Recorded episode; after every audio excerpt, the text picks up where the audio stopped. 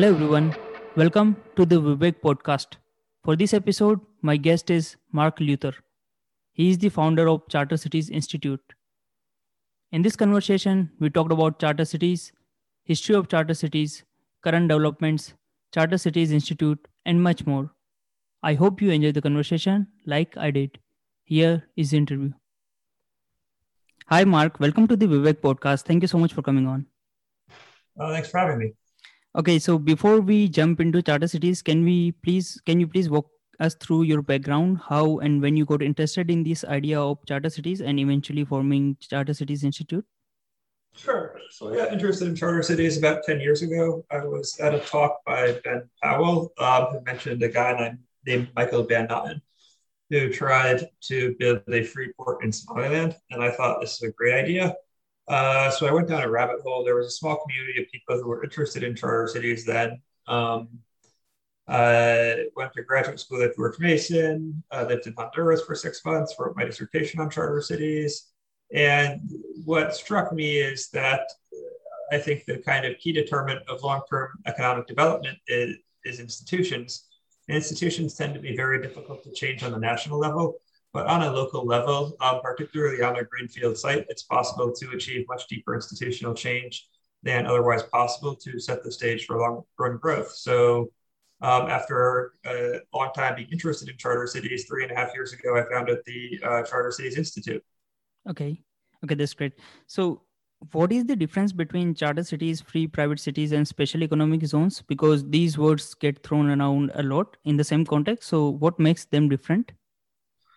Sure. So, uh, we define charter city as a new city with a special jurisdiction that allows it to adopt um, uh, uh, rules on the city level that are substantially different from the host country. And so, a classic example of this would be um, Hong Kong, where at least for a while it was governed uh, one country, um, two systems. Though over the last year or so, that's that's been abrogated a little bit.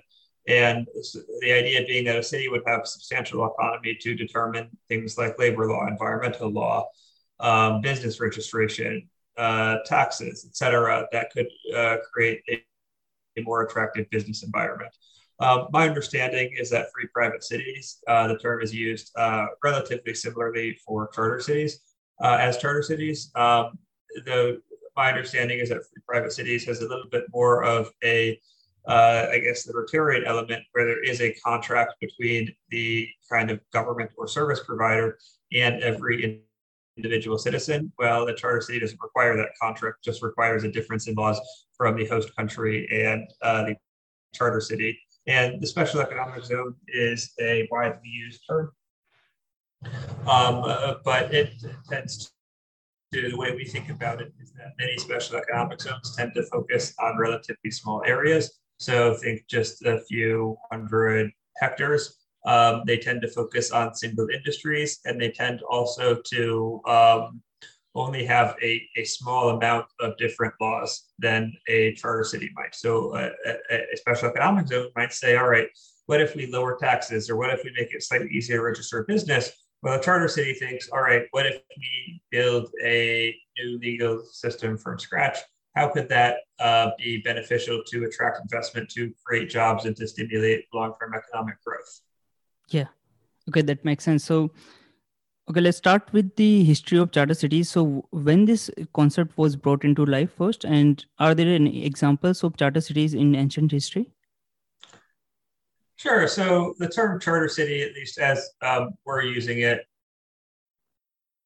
is uh, was originated by Paul Romer in 2019 when he gave a TED talk. Uh, he since won the Nobel Prize in Economics. He was chief economist of the World Bank he was advocating for a high income country um, administer a city in a low income country as a way to overcome some of the institutional challenges, uh, some of the challenges associated with rapid institutional change. Um, our model of a charter city, our version of a charter city is to have a private company come and develop the city and form a public private partnership with the host country. Um, uh, I think it does I mean, maybe not this specifically, but the kind of broad concept of charter cities does have a long history. Uh, if we think about uh, ancient Greece, Greece, Athens, Sparta, these were all city states. Uh, the, the Phoenician, I guess, empire had a lot of city states. Uh, right, city states have been arguably the dominant form of political and social organization throughout human history. So there, there is a long history of independent or semi-independent cities. Um, we view charter cities as a kind of modern instantiation of that form of social organization, particularly at the, at least at the Charter Cities Institute as um, a, a tool and form that can be used to accelerate growth in low income countries. And more recently, there are several projects that we sometimes refer to as proto charter cities. Um, and these include things like uh, Singapore, Shenzhen, Hong Kong, and Dubai, all of which are independent or semi independent and have experienced pretty substantial economic growth over the last um, 50, 60, 70 years. Yeah. So, uh, looking at the ancient history and the cities that were built in the Greek and Roman times, what led to the fall of those cities? Like, and do we can we learn any lessons from those uh, those falling cities? So yeah, I mean, I think the the the cities um, emerge based on local context. So oftentimes they're on trading routes or there's some kind of natural advantage, whether it's a harbor or a port uh, that allows them to get, gather goods from the hinterland to provide some form of processing, make pots, whatever it is, and then to trade those goods with, with other cities. Uh, and then additionally, depending on the local context, oftentimes it is difficult to form a kind of cohesive national state. So the ancient Greeks, despite having a ethnic identity, never formed a national state. Uh, the Romans did, um, obviously, uh, in kind of creating the, the Roman Empire. That was much closer to a, a modern state. So there is a lot of, um, I guess, different inputs that go into the what, what type of social organization is dominant at a particular time and a particular place. Uh, I'm not sure I'm an expert on kind of the ancient Mediterranean, so I, I can offer general guesses, but no no kind of highly thought through specifics about uh, why the Greeks and Phoenicians were city states and the Romans were and Ottomans were, were empires.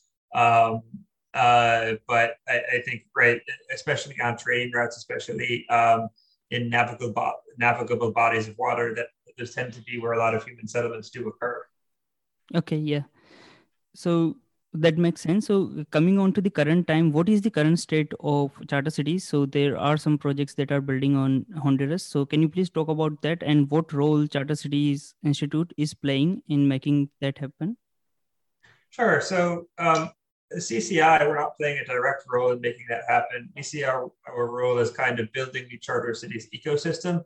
So creating a set of um, best practices, a set of knowledge, as well as um, socializing uh, key stakeholder groups, so the international development community, governments, et cetera, to make them more open to charter cities. So Honduras has had charter cities legislation on the books for arguably 10 years. Um, from 2011, when Paul Romer helped pass legislation, that legislation was overturned by the Supreme Court. Um, new legislation was passed that is still in place. Uh, that is the ZEDE legislation. I believe that was passed in 2013. And then about a year ago, the first, uh, uh, and I wouldn't really describe it as a charter city. I think a better term would be a charter town because a city, a charter city has these, I think, two important elements. One is the charter element. Does it have a substantial degree of legal authority at the city level? The other element, and that the, the projects in Honduras do have that authority. The other element is the city angle, right? And a city uh, requires a, a population, it requires a degree of agglomeration. And none of the projects in Honduras currently have sufficient population to really be justified as a city. Maybe in 10, 20, 30 years, they might be cities depending on how quickly they grow. But um, if it, uh, if an area has dozens of people there, I don't think it's fair to call it a, a city. Um, and so what happened was uh, Prospera was the first project in Honduras, and they're going targeting um, on Roatan, a beautiful tropical island, and have created a cutting edge legal system. Um, and they're mostly targeting remote workers, um, betting on a platform model. And so, what they want to do is create the legal framework that can then be used by other charter cities, charter towns, and to expand like that and to allow other groups to do a little bit more of the um, infrastructure side of the kind of build out while they, they, they offer the platform to create um, the, the, the, framework for economic growth. Um, in addition to Prospera, there is also Ciudad Morazan, uh, which is um, outside of Choloma the San Pedro Sula industrial quarter. And they're targeting local residents, um, many of whom uh, are insecure because of the rampant violence that is in Honduras. So these people oftentimes they work in industrial parks or business parks, and then they go home. And in the industrial park or business park, they're safe because there's uh, it's a gated entrance. When they go home, they're not safe. They can't walk outside with their phones. They sometimes won't leave the house after 7 p.m. when it's dark because of levels of violence. And so uh, uh, Ciudad Morazan is betting that by creating a safe environment, they can attract a lot of these people to be residents, as well as attracting some uh, industrial parks uh, uh, uh, um, and, and, and, factories to invest and, and uh, build out there.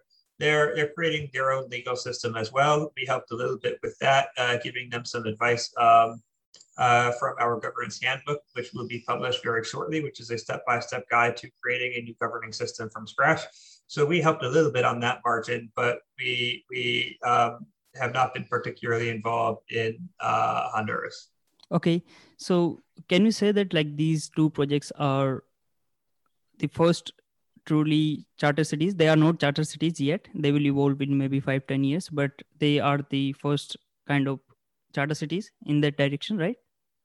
Um, arguably, I mean, there's an argument to be made that uh, Dubai, for example, the Dubai International Financial Center is also a step in that direction. I don't think it makes sense to draw clear lines. I see this as a continuum where what, what maybe is accurate is that these are the first projects that really came out of what might be described as the Charter Cities movement, which is a group of people who have been interested in these ideas, who read similar books, who uh, share similar media consumption, who often see each other at conferences. And these are the first projects that uh, uh, arose out of those discussions. But they're right. Um, Dubai International Financial Center also has a very high degree of legal autonomy. Um, it, ha- it, has existed for almost 20 years now, I think 15 years or 16 years. It has shown to be quite successful. Um, there are projects like Shenzhen, which uh, is much older than that, has 20 million people. And they, when Shenzhen was launched as a special economic zone, though called a special economic zone, it had many charter city characteristics, including being 320 square kilometers, uh, including have a having a very high degree of legal autonomy.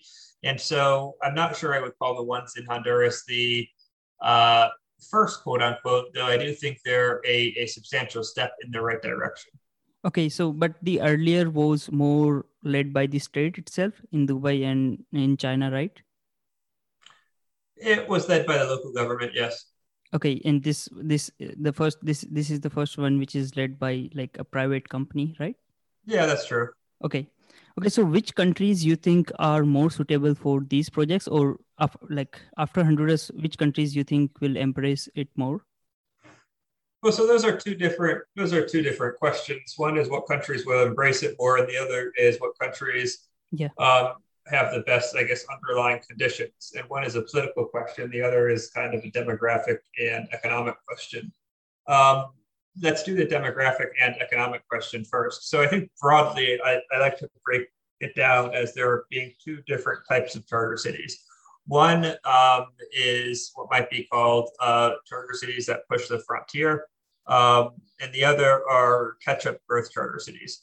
So, charter cities that push the frontier, uh, that's something like Prospera, where they adopt the cutting edge and regulatory regime. They try to attract uh, high human capital, uh, knowledge workers. They are really want to be at the cutting edge. A charter city like Ciudad Morazan is targeting catch up growth. So, thinking about how to attract people on the lower end of the income spectrum. Um, at CCI, we tend to focus on the latter. There are a lot of uh, charter cities that want to push the frontier or charter city projects in their early stages, and we support them uh, and want them to succeed, but we don't think we have a comparative advantage in helping. Um, and we believe our efforts as a nonprofit are best spent helping uh, groups on the lower income segment. Uh, so if we think about the lower income segment, uh, what countries have the right demographics? Um, if we look at where most of the urbanization is happening, it's in Africa and Asia. Uh, there's over 75 million new urban residents annually, so that's a huge amount of new urban residents. New urban spaces need to be built for them. Uh, and so we think about how to create these new urban spaces, both with physical as well as governance infrastructure that allow can allow those residents to um, become more productive and to thrive in the global economy. Uh, and so, what countries does that do those look like? Uh, ideally, it's countries that are growing, um, but not growing too quickly. Southeast Asia, for example, is growing at about eight percent or more annually. Um, Laos, Cambodia, Vietnam, etc. And if a country is growing that quickly, then the uh, advantage of a charter city is very limited because historically that has been the highest growth rate in history, 10%. But 8% is close enough. It probably doesn't make sense to, to do something new. Um, if a country is at zero or negative growth, it's probably too unstable for a charter city. Charter cities ideally have a degree of stability. So the ideal, I think, uh, type for of development uh, or location for a charter city is a country that is rapidly urbanizing. So there is a demand for new urban spaces. Um, it's relatively stable, um, growing at uh, two, three, four percent a year, but has a much higher growth potential if the right institutions can be on, in place. Ideally, it's on an expanding trade route or perhaps has a, a, a, resource that is increasingly valuable in the global market. So you can set up processing for that resource or uh, uh, take advantage of it being on that trade route. And then to really put the conditions in place to allow uh, accelerated economic development. So that's, I think, broadly how we uh, uh, think about evaluating locations in terms of thinking about what countries are more like most likely to adopt a uh, kind of charter city in the near future, um, I would pre- say arguably uh, Central America, maybe the Caribbean, because Honduras is close, and if any of the Honduran projects are successful, attract a lot of investment. Um, the, the, the countries in Central America or in the Caribbean will be watching quite closely, while Africa is not watching Honduras closely. It's just too far away, nor is most of Asia. Um, and so, in thinking about what countries are most likely to adopt similar charter cities legislation, it's probably in in that um, slightly more close uh, geographic region. We have seen some interest from countries in Africa, from countries in South America, but um, it's it's a little bit hard to give a definitive answer on which of those countries will be most likely to adopt the legislation in kind of the near to medium term future. Yeah, but CCI, CCI will most likely be focused on third world countries, right? Because you want yep. to lift. Yeah, yeah, that makes sense. Okay, so so these charter cities are not sovereign because like they are uh, like the government will always have the upper hand so don't you think like if these charter cities become successful it is likely that these countries will come after the rich citizens or leaders of these charter cities to extract the money and resources they have built uh, that's always a risk. There are ways to mitigate that risk. Uh, so, historically, for example, um, governments always tie their hands in certain ways to attract investment and create environments. Uh, this was the origin of an independent court system that um, a court system that the government controlled uh, scared off investment. So governments in the late medieval era created independent courts this is also how independent banks got started because bank, uh, uh, central banks, because central banks that were uh, controlled by parliament or directly by the government uh, tended to inflate um, uh, much more rapidly than independent central banks did. Uh, and so we believe that it is possible to create semi-independent, um, self-governing cities within broader jurisdictions. there's a long history of this throughout Europe. Um, the, the Hanseatic League existed, with many of the cities being in the Holy Roman Empire, which was a larger uh, kind of not what we would describe as a modern state, but this um, larger confederation where the many of the cities in the Hanseatic League still enjoyed substantial uh, self-government on the local level.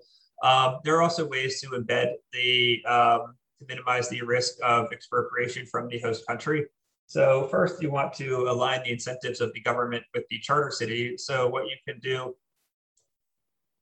is um, ensure that the charter city is accomplishing the national plans, is ensure that um, uh, leaders, business leaders, political leaders, uh, civic leaders, et cetera, have an interest in the success of the charter cities, whether, whether this is uh, investing directly, whether this is um, uh, opening a store, whatever it is, right? Get them to have a, a, a skin, skin in the game. Third, there are international treaties that can be used to um, uh, minimize the the uh, risk of expropriation, where if it is expropriated, you can sue an international court, and if you win, you can confiscate overseas assets. These treaties are typically used for natural resources, but there is established case law and precedent um, that can be applied to charter cities. So there's no silver bullet, but there are uh, a lot of mechanisms that can be put in place to ensure uh, uh, continued um, local self-governance of the charter city that can make investors uh, feel secure enough to make those investments. Okay. And what do you think of other way around? Like do you think these charter cities might affect the sovereignty of small countries in the future like if small countries adopt these kind of jurisdictions or they allow charter cities then it might be a sovereign threat for them uh, what do you mean by that i mean like if charter charter cities become successful in small countries they might do they might harm the central government itself um i mean Maybe, probably not. I think the, the, the trick with all of this is to set everything up on a very early stage that allows the cities to be win-win. Um, and if a small government is fearful, first of all, small governments tend to be a little bit more flexible. So uh, my general recommendation for a small government is if you can implement the reforms for the charter city at a national level, you should probably just do that instead. A few years ago, I exchanged some emails with an advisor to the Rwandan government, and his point is um, if there is a good idea, Kagame will just adopt it at the national level. There's no need for a charter city, which is a pretty good point. Um, so many small countries could just do that instead. If a charter, if a small country does decide to use a charter city, um, I think that it is important to ensure that it's structured in a manner that accomplishes the national goals and makes the host country feel comfortable with the level of autonomy the charter city has. Will there ultimately be some impact on the um, uh, chart? Uh, uh, will there ultimately be some impact on the host country? Um, probably. I mean, uh, uh, obviously, independent courts have had an impact on countries, and so have independent central banks. And so this is kind of a, a, a relatively big change in traditional governance structures. Um, however, I think with the right amount of thought and preparation put in, it can be uh, a win-win to empower uh, both the, the kind of local community as well as the, the national level community. Okay, yeah. Yeah, that makes sense. Okay, so you talked about starting a religion is a good way to build city. So can you please elaborate on this concept? Yeah, so I usually use that, I guess, tongue in cheek um, yeah. Uh, one like the first way to start a city is that there's a natural economic reason. So maybe there's a port or maybe there's a mine where people live, and then after enough people live there, the even um, uh, the, the, the, the reason people live there isn't because the port and the mine anymore, it's because a lot of other people live there. So if you think of New York City, for example, it has a port, but um, its success does not come from the port. Its success comes from everybody else living there. So the port um, served as the initial attractor for agglomeration and now is no longer uh, as important. Uh, it's still useful, but it's not as important as it used to be. Um, another example uh, of how to build a city is if you're a government. If you're a government, you can just force all the bureaucrats to live in your new city, uh, and that's a way to overcome these initial agglomeration challenges. And so that uh, one example of that is Brasilia. Another example of that is Abuja. And the third rationale um, is to start a religion. And it's not really a religion per se, it's more of a strong civic identity. Um, so, for example, uh, and you need that to be coupled with persecution. So, um, the, the Jews, for example, when they founded Israel, they had a religion, they had a strong sense of identity. Um, and that was combined with uh, pretty severe persecution in mostly Eastern Europe at the time. I mean, they were getting persecuted everywhere, but most of the original uh, uh, Israeli population was was Eastern European. Um, um, uh, it, another example of that happening is uh, the Mormons, where the Mormons were a new religion. They were getting persecuted first in New England, then in Missouri, and then they decided, okay, let's go build our own kind of community. And they went to Utah and built Salt Lake City. And so the, the kind of key challenge that a new city development needs to overcome is how to uh, how to agglomerate all of these people in an area where nobody currently lives. And um, a kind of religion or a strong civic identity where everybody is moving because uh, they are being persecuted by the people who kind of control the, the area where they currently live um, allows for coordination to to overcome that challenge. Yeah. So the reason I wanted you to talk about it is because like Bitcoin is this kind of this religion and Bitcoiners are hardcore religious people. So naturally they are kind of best candidate to build a city. And also this idea is quite popular in Bitcoin world. So do you have any opinions or views on that? Yeah, I mean, I think it depends on what the, the purpose of the city is. I think Bitcoin is definitely going to um, change the, the kind of nature of wealth. The statistic that's frequently bandied around is once Bitcoin is $200,000 um, a coin, it uh, half the, the, billionaires in the world will be uh, Bitcoin owners.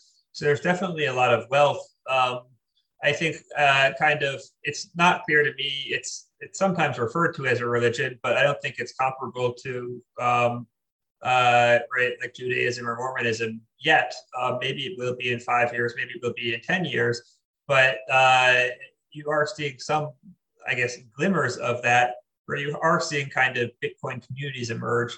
Uh, where you've got a few dozen people who are, are fanatic about Bitcoin living together.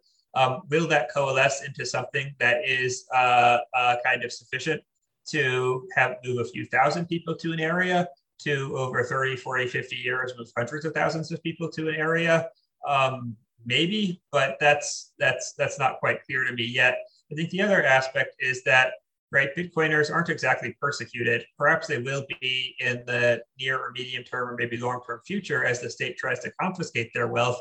But right now, um, uh, they, there is a established legal regulatory regime uh, I mean, maybe the mainstream media makes fun of them a little bit, but there isn't really the level of persecution that I think is necessary to drive mass migration to a, a new city development.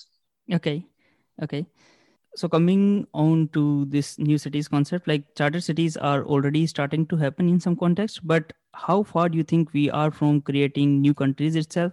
Like keeping at aside projects like seasteading and Liberland, do you believe in this hypothesis of that we should have a lot of countries instead of just 200 to choose from? Um, no, I think, uh, I mean, 200 is a lot of countries already. If you look at like industrial organization, I mean, um, you can buy a Windows computer or you can buy a Apple computer, and the computer market works pretty well. Um, you can buy a Android phone or you can buy an Apple phone, and the phone market works pretty well. You don't need that many different options to have a reasonably well functioning market. The, the, the challenge is, um, I would say, much more around ideas of kind of what government should be and um, how to run it. And then, uh, um, uh, like what what what if you look at how most countries form most countries today are nation states where there is a people that has a somewhat distinct identity and with that somewhat distinct identity, they have created a, a, modern country. In Africa, you have a lot of the countries that were basically colonial empires, former colonial empires that were carved up without a lot of care about who the people were and what kind of their, their history was. So when it, there's this talk about, I don't know, creating a new country, it's not entirely clear to me what that would mean and what the benefit would be. Um, if at Charter Cities Institute, we focus on the on economic growth. Um, and there, you don't need a new country to attain economic growth. You just need uh, uh a, a, little bit of uh, freedom and authority to create better um, economic rules, better economic institutions. Uh, so, and then two is that there isn't really any, there's not that much, um, I guess, land left over, right? Like maybe you could create a like buy Caribbean Island town or community or maybe even a city on that island for for Bitcoiners. But is that a country? Um, does it need to be a country? What's the value of it being a country? Uh, none of that. None of that's particularly clear to me. Yeah, and do you believe in the possibility of uh, new charter cities or nations on other planets? I know it's very far away, but still. Sure. I mean, if we think about what the organizational structure of other planets is going to be, there's almost certainly going to be a high degree of autonomy. Like think about Mars. I think it takes eight minutes for light to transmit from Earth to Mars. And so there's definitely going to be some connection and something because the Mars colony, at least in its very early its early stages, is going to be entirely dependent on um, Earth, uh, but uh, for for resources, et cetera. But over time, right, I think the goal of any colony is to become self-sufficient. And if we look at the evolution of, of humans of, of history, um, right, if there's an eight-minute communication delay, and then if there is also a right? Like, I don't know, one year uh, kind of transport delay, depending on, I think like the quickest transport is like, what it's like 40, 30, 45 days to get to Mars, but because the orbit is different from Earth's orbit, that is the, the shortest point. And then you have to wait a year or more to, to do another um, um, uh, shipment. So because of that, um, I suspect there will be a very, nat- the moon is different because the moon is in Earth's direct orbit. So that that that means the transportation is much easier. Um, but with Mars, I would fully expect once a, a, a Martian colony is somewhat self-sufficient, that they would push for self-governance. Um, how deep that self-governance would be, who really knows? But um, it's it's it's definitely not going to be considered part of like America or part of China or whatever to the same extent that I don't know Texas or Hawaii is part of America. Yeah. Okay. And if you have to start a city from scratch given full authority from the central government which political philosophical concepts you will use the most i mean you have the governance structure in place already but uh, if you have to start a city from scratch given the full authority from the central government how, how would you proceed it from uh, political philosophical constructs yeah well i wouldn't proceed from political philosophy political philosophy is usually used to rationalize existing institutional structures um, what I would want to do is the way we think about um, the institutions of charter cities is kind of uh, on, on, several margins. Uh, one is to have a strong state. Um, there's this kind of the, the traditional dichotomy or, or, discussion in the US has been between a big and a small state, but not a strong and a weak state. Uh, but I think it's very uh, strong states for like Singapore, for example, has a small state, but it's also a very strong state. Uh, Denmark has a strong state, but it's also a big state. Um, you have countries like Nigeria, which has a small state, but also a very weak state. And so I think having a strong state that can provide public goods, that can pave roads, that can provide education, et cetera, is very important for a, a, a development. Um, and then in addition to having a strong state, also having a high degree of economic freedom um, or open business environment is also quite important. So making sure it's easy to register a business, it's easy to pay taxes, it's easy to hire people, uh, all of those things. And those, I'm not sure I'd call them as like political philosophies, but those kind of practical on the ground aspects of uh, what what um, um, a is necessary for for a state are, are, are, what I would really focus on to to ensure that it, it can it can be successful, attract investment, and grow. Okay, and do you have any plans to personally like uh, on the side to or build a charter city yourself? Uh, nope. Okay, okay. So looking at the future, how many charter cities uh, you see? Let, let's say 20, 30 decades from uh, 20, 30 years from now. Um, 20 to 30 years from now, uh, I don't know. Depends on how strictly you define them. So if you say substantial autonomy and maybe not all the way to Honduras level, but close to Honduras level, plus let's say minimum of 100,000 residents, um, in 20 years, uh, I don't know, between five and 10, getting 100,000 residents is really hard. Um, uh, in 30 years, maybe a dozen. Um, if you're talking about charter cities that have plans to get that many residents and have the land, but don't have that many residents yet, um, in 20 years, it might be 10 to 15, maybe 20. Um, it's really difficult to say because there, there's a there's a wide range. If everything goes well, there could be a lot of people. Um, there could be a lot of opportunity, but it's very easy to also imagine that there are several substantial missteps in the early movement and a lot of the momentum dies. And this is, for example, what happened with nuclear power, where a few well publicized failures in the 70s basically turned the world off to nuclear power. And so I think it's very important in the early stages to minimize that the risk of these big public missteps and to ensure uh, continuous progress and, and sharing of best practices to really get charter cities off the ground. Okay, okay, that that uh, seems reasonable. So, what are your plans with CCI going forward? So, um, our with CCI, the way we're thinking of it is uh, to continue to uh, do two things. So, we act as a think tank. Uh, we put out papers. Uh, we've recently kind of are, are in the process of finishing uh, our reference guides. And so we have model legislation, we have a model city charter, um, we have uh, uh, an introduction to charter cities, we're publishing a governance handbook. And so we view these reference guides as kind of an outline of what does it actually mean to develop a charter city in practice. Then in addition to this, we have several proposals for charter city projects in the Democratic Republic of Congo and Somaliland. In Libya, we don't expect any of these to really take off, but um, to start generating interest on what using charter cities as potential solutions for some of the challenges we face are. Uh, then uh, what we are also doing is um, over the next two years, uh, we have a relatively heavy push to uh, engage um, people in the international development community, to engage governments, to really get charter cities on the global agenda.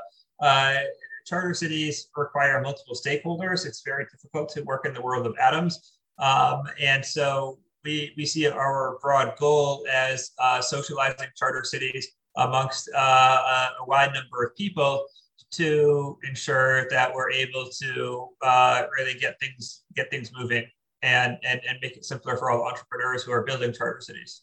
Okay, that, that is interesting. Okay, so last three questions before we wrap it up so if you have to if you have given a chance to go back in history and live in a particular time which place and time you would choose from the history? Well obviously now is better than any other time. Um, i think i mean the other interesting times are like i don't know like ancient greece with plato would probably be cool. Um, you could also imagine turn of the century uh, uh, uh, Vienna, maybe you take a train to Paris, right? Like Vienna was bubbling with knowledge at the time. Um, perhaps to go uh, a little bit further back, you could imagine, right? Like Renaissance Florence also might be pretty cool to live in. Um, uh, but I don't know. I like having running water and like, um, uh, uh, yeah, modern amenities. So I'm pretty happy living now. Okay. Okay. The second question is it is very wild to imagine this, but I want your wild guesses like how the world will look like in thousand years from now. Oh, geez. Um, who knows? My best guess is that humanity is probably dead because we blew ourselves up or killed ourselves in a virus.